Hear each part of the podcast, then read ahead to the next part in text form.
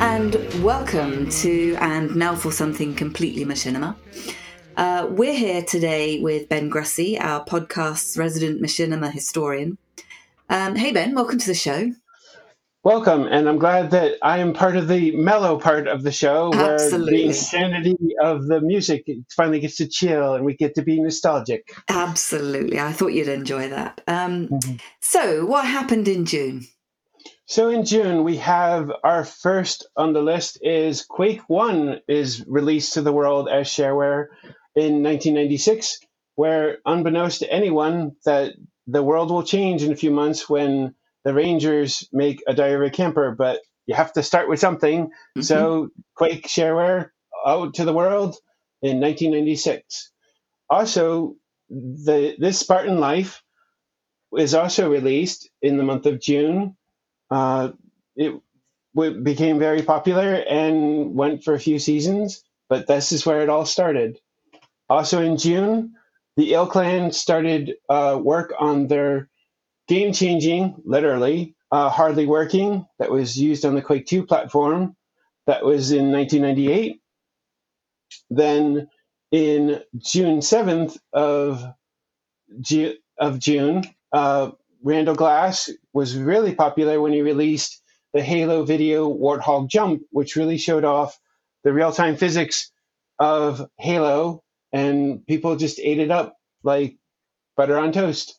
Mhm. Um, also, pre production of Devil's Covenant, the really popular two hour feature film that was done by the team at Clan Phantasms, uh, was started in June 9th of 1997.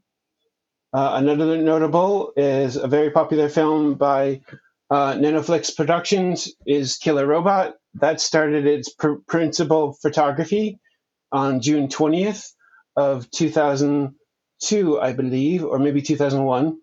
Uh, sometimes my years are a little mixed up. Um, also, several uh, notables as well that uh, Machinima books, one of them, uh, Machinima making animated movies in virtual and 3D virtual environments. It was written by Dave Morris, Matt Kelland, and David Lloyd, people from Short Fuse Films and also Movie Storm. Uh, they made that very interesting book and very colorful with all the nice colored pictures and whatnot. Um, also in June, Paul Marino's I'm Still Seeing Breen, the groundbreaking music video that he did in Half Life 2, um, was actually premiered on MTV's season two of their video mods program that was really popular in all the different uh, genres and visual treats that they used to animate various artists in their music with different game platforms such as Half Life 2 and BloodRayne and so on and so forth. Mm, Um, mm. What year was that? uh, that year was 2005. Well, mhm. And another notable, uh, which is very shocking, um, but in June of 2004, there is a summer camp out in New York State. Uh, they announced a six weeks course for chi- for kids to actually do machinima creation.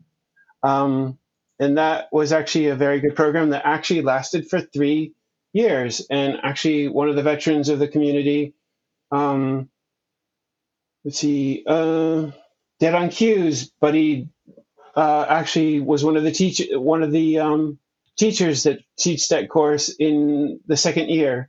Um, so that was really awesome to have one of the vets actually be a part of it uh, and make sure they were straight and narrow on how they were p- putting their movies together.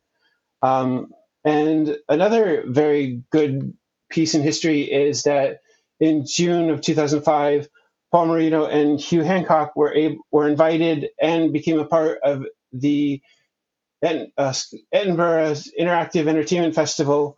And Paul was actually able to do a conference session for industry insiders that enabled uh, Machinima to be more on the map in the inter- interactive entertainment space.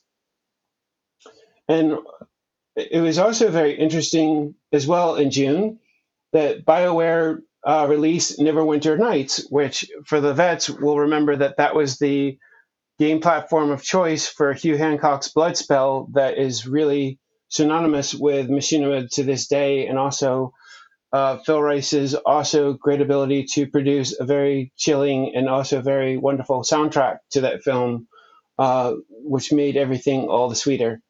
Um, so another big notable as well is that in June of 2003, uh, Epic and NVIDIA actually formally announced their very first million dollar Make It Unreal competition. And one of the categories was the best non interactive movie with $50,000 at stake for the winner. And also, uh, this was also, this is handled in next month, but also uh, the professional group for machinima makers the Academy of Machinima Arts and Sciences also had a hand in coordinating that portion of the competition. So that was a very good way of continuing to be connected to the, the gaming industry and the community at large. Mm. Um, and wrapping up, um, actually, two more notes for June. Uh, wrapping it up, two very important notes uh, is uh, June of 2002. Paul Marino formally announces the very first annual Machinima Film Festival that will be held during QuakeCon 2002, running alongside uh, with QuakeCon, and it's being hosted by uh, again the Machinima Arts and Sciences, and with Hugh Hancock and Fountainhead Entertainment's Katherine Anna Kang as being the uh, producers of that event, and also finally the debut of PEDS, the Grand Theft Auto uh, comedy drama series done by CJ Ambrosia. Uh, that went for three seasons, and it was a very good production of Machinima Value with a diverse cast and just very interesting ideas and stuff like that. That we're glad to have it as a part of the the um, portfolio, so to speak, of the Machinima community. Mm. So a very busy month, really, June all round. Um, thank yes. you for that, Ben. Um, what we'll do is put some uh, notes together with some links for the films that we can um, share with you and um, enjoy those uh, moments in history. Uh, ben, thanks very much. We'll talk to you next month. No problem. Thank you. Enjoy.